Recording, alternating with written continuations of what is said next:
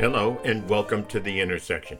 I'm Mark Riley, and on behalf of myself and my executive producer, Kim Jack Riley, we are grateful you've taken time to listen. In this episode, Donald Trump is indicted. What, again? The wages of climate change envelops the East Coast in a shroud of smoke. It may be back to normal now, but is it really? The House is paralyzed by far right members of the Freedom Caucus. The Supreme Court, in a surprise move, voids gerrymandered voting districts in Alabama that would have diluted black voters' power, while at the same time, Justice Clarence Thomas has delayed filing required financial disclosure forms in the wake of reports he received gifts and luxury travel from a billionaire GOP donor. Let's get started, shall we? The Justice Department and the FBI have been weaponized against me by Joe Biden. They're trying to derail my presidential run. It's a witch hunt. Choose whatever legal problems Donald Trump has, the response is always the same. I mean, I just said it, and he says it every time he hits another speed bump in the road to his eventual run for the American presidency. He says, I'm innocent. Those who charge me are the guilty ones. It's beyond tedious, but he doesn't have to prove any of his allegations in order to have them resonate with his MAGA base. Not even video purporting to show classified documents in his bathroom at Mar a Lago will shake their faith. Not even a tape recording of his undermining the claim that he declassified everything he took with him can cool their ardor. So now it's one civil judgment and two indictments in the Donald Trump portfolio. And there are still at least two other probes that could lead to criminal charges. And the amazing thing is, the amazing thing is, none of this, even if he was convicted before the 2024 election, none of it would preclude him from running for that office, the highest office in the land. It's laughable to see even his GOP enemies leap to his defense. Their whataboutisms and equivocations are pathetic. First reports said there were seven charges against him. Less than 24 hours later, when the indictment was unsealed, turns out it was 37. Now, of course, the concept of innocent until proven guilty is a bedrock of American democracy. As a result, unless or until Trump is proven guilty, he's presumed innocent. And, you know, we can't just say that as a caveat or something. He is presumed innocent, just like any defendant. Even those, for example, who might be housed at Rikers Island in New York are considered innocent until proven guilty. I guess that must be where the MAGA universe is hanging their collective hat. And of course, as we pointed out many times before, every pronouncement by this man is followed by a plea for money. If he's the billionaire he says he is, why does he need to beg money from people who obviously aren't as rich as he is? But hey, I quibble. One of his stooges was indicted with him. Walt Nauta was apparently Trump's accomplice in running interference when both realized the feds were on Trump's tail. He too is innocent until proven guilty. All in all, this time when the nation, or at least part of it, was held in the grip of this man's grift, and of course, we're talking now about looking back historically, this is not going to speak well for America. If he should, by some happenstance, capture the White House for a second time, I, for one, fear for the country's future. The call for violent retribution for the indictments have worried some in law enforcement and has worried some legal experts. As well it should. January 6th should prove to people that the far right, the MAGA world lunatics that support him, are not above massing together and trying to subvert American democracy in the name of maintaining American democracy. The fact that some politicians are calling it an act of war is irresponsibility as it's at its absolute worst. Words do have consequences. The far right, by led, as led by the former president, isn't spending all its time on bended knee. The House Freedom Caucus, few of whom backed Kevin McCarthy for Speaker of the House, are now making it all but impossible for him to get anything done. What he's going to try and get done, that's another story. Their latest fit of pique has essentially paralyzed the House of Representatives. They won't give up the floor, which means no business can be conducted. They're angry because McCarthy compromised with President Biden to craft a debt ceiling deal at the last minute. Even if they can be coaxed to side with their own party, the damage has been done. You may remember it took 15 rounds of voting to get McCarthy in the Speaker's chair in the first place. And don't think this is really anything new. The hard right has beat up on past speakers, from Paul Ryan to John Boehner. The working poor in this country should be aware of one thing the House Freedom Caucus is coming for you. If they can get away with it, they'll dismantle just about every program that benefits you that they can get away with.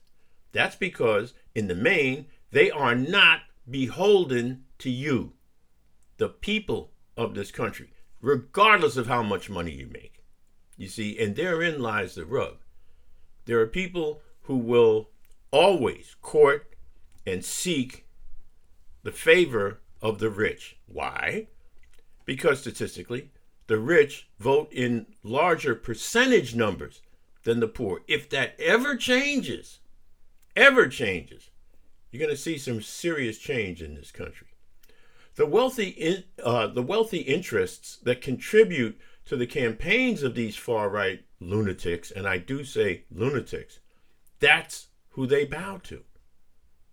That will probably never change, but what needs to change is the insult level of the people who are negatively affected by GOP foolishness. These are people who would rather see the government default on its obligations and held up as a laughingstock before the world rather than make good on the nation's commitments. I mean, that's what that whole debt ceiling thing was about. It wasn't about future debt, it was about debt the U.S. had already committed to deal with. They are as venal and as ugly as the man who leads them, the 45th President of the United States. To make matters worse, McCarthy is blaming his number two, Majority Leader Steve Scalise of Louisiana. That's a sure sign of dry rot in the party that has a majority and is supposed to govern. There's a part of me that wants to see the progressive wing of the Democratic Party in the House act the same way the Freedom Caucus does. I mean, you know, tit for tat, what's good for the goose, all of those cliches. After all, the GOP margin in the House is razor thin, and some hardball by progressive Democrats actually could make the mainstream of the party show some backbone on some issues. However, replicating Republican ugliness to members of their own party would be poor optics for Democrats, and it does not cut the same way it does for Republicans. That's because the media doesn't cut it that particular way. There is no Democratic Matt Gaetz or Marjorie Taylor Greene. And thank God there aren't. And don't hold up the squad. Don't hold up Alexandria Ocasio Cortez or Jamal Bowman. They are not Matt Gaetz. They are not Marjorie Taylor Greene. The bottom line is what will all this intransigence do for the Republican Party? We'll see. Up next, air quality seems to be back to normal in New York City and other areas of the East Coast. But what, if anything, have we learned about climate change? This is The Intersection. You're at The Intersection with Mark Riley. It's what summer listening is all about. Welcome back to The Intersection.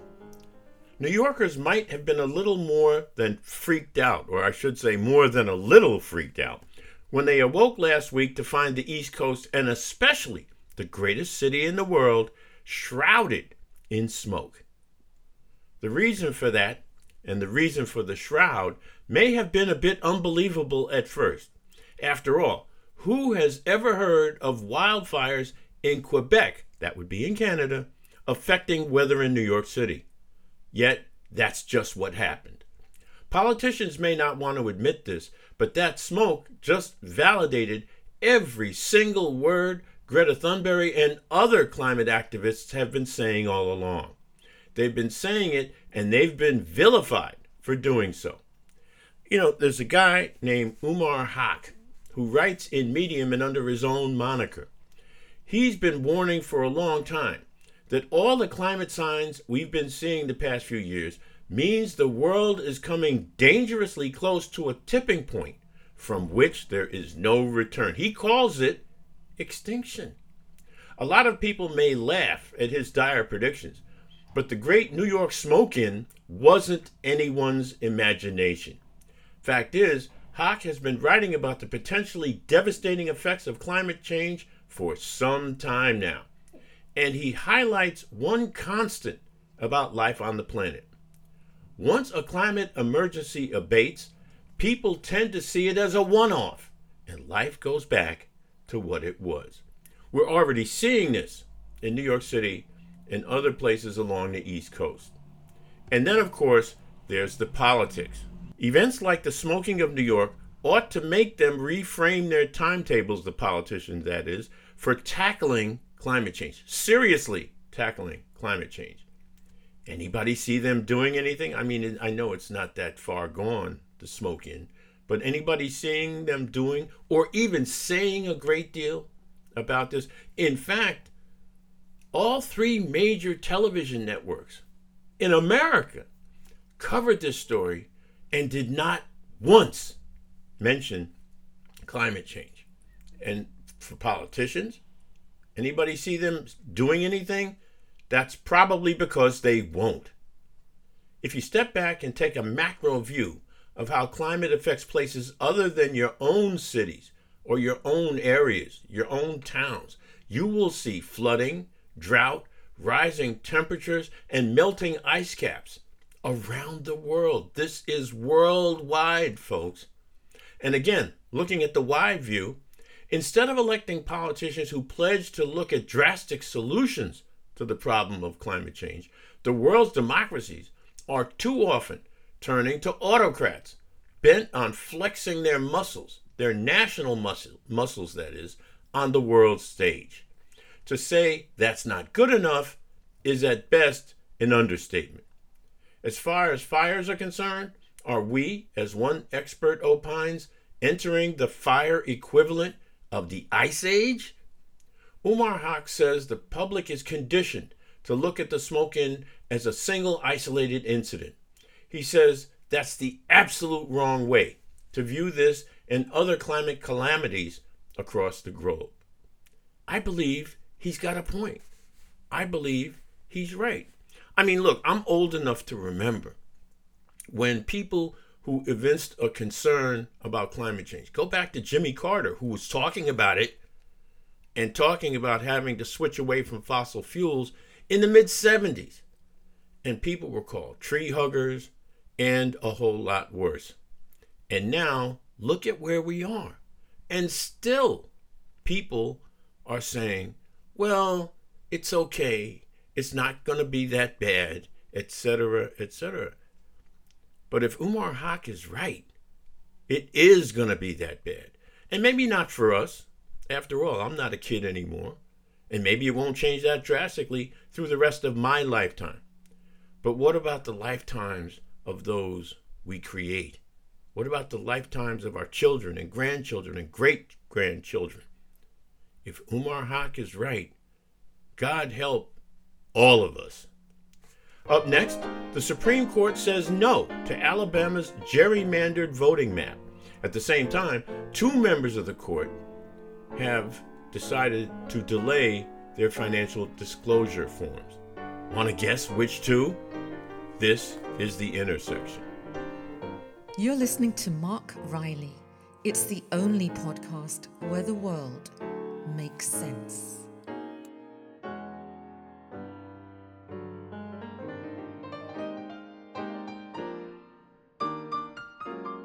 Welcome back to The Intersection. Voting rights advocates had long feared a case that had gone before the U.S. Supreme Court regarding congressional voting maps drawn by the state of Alabama might end up gutting completely the 1965 Voting Rights Act.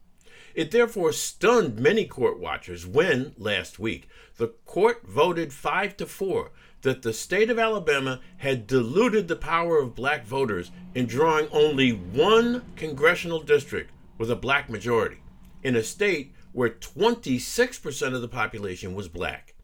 The Supreme Court, in essence, told Alabama to redraw the lines so a second of seven statewide districts had a chance to elect a black congressperson. It should come as no surprise that the two black members of the court took opposite positions on the issue. Justice Ketanji Brown Jackson voted with the majority. Justice Clarence Thomas dissented as you might expect. More on him a little bit later. The High Court ruling has implications far beyond Alabama. It's possible that southern states like Louisiana and Georgia ultimately might have to change their voting district lines, their voting maps as well. They could be forced to redraw their lines and increase the possibility not only of more black representation, but the possibility of Democrats retaking the House of Representatives. That's why this issue is so important. That was the point of the gerrymandered, gerrymandered lines in the first place. That is, to tilt the balance of political power to the GOP. The decision upheld at least parts of the Voting Rights Act. You may remember that act was gutted a decade ago. The central question is whether race America's third rail, will play a role in drawing congressional district lines. The, the surprise of this vote was that Chief Justice John Roberts and Justice Brett Kavanaugh voted with the majority. Thomas, apparently miffed at this pair, uh, implied that his dissent, in his dissent, I should say, that they were sort of looking at it backwards. Maybe, however, Clarence Thomas has got other things on his mind. That would be because of the controversy surrounding his acquisition, taking of gifts from billionaire GOP donors. Now, Clarence Thomas and Justice Samuel Alito ended up asking to delay submitting their financial disclosure forms. And by the way, the United States Supreme Court, and by inference, some lower courts, have not so stringent rules on what you have to disclose. That was Clarence Thomas's rationale in the first place. Well, I didn't have to disclose that. There's nowhere in the rules that says I do. But yet he took first class trips. He did a whole bunch of stuff, bunches of stuff, and got some of this largesse from a single donor, who, by the way, has thus far defied the Senate asking him to come and testify about all this. And the Senate is actually contemplating, contemplating issuing a subpoena. Now, by comparison, and nobody knows exactly the amount of all this largesse from this one guy benefited Clarence Thomas. We don't know what the dollar figure is. However, only one other Supreme Court justice who filed on time, I might add, had any disclosures of a financial nature in terms of gifts to disclose. That was Ketanji Brown Jackson, who received $1,200 worth of flowers from Oprah Winfrey and about $6,500 in a designer wardrobe for a portrait of her in Vogue. That was, of course, connected to her being the first black woman appointed to the U.S. Supreme Court. That's it maybe eight thousand dollars at the outside, eighty five hundred. Let's take put it at the outside, eighty five hundred. Anybody want to bet that Clarence Thomas got a lot more than eighty five hundred bucks out of this billionaire GOP donor? Just asking. Thanks so much for listening to The Intersection. The executive producer is Kim Jack Riley, and music is by Tevin Thomas. Until next time, please be well.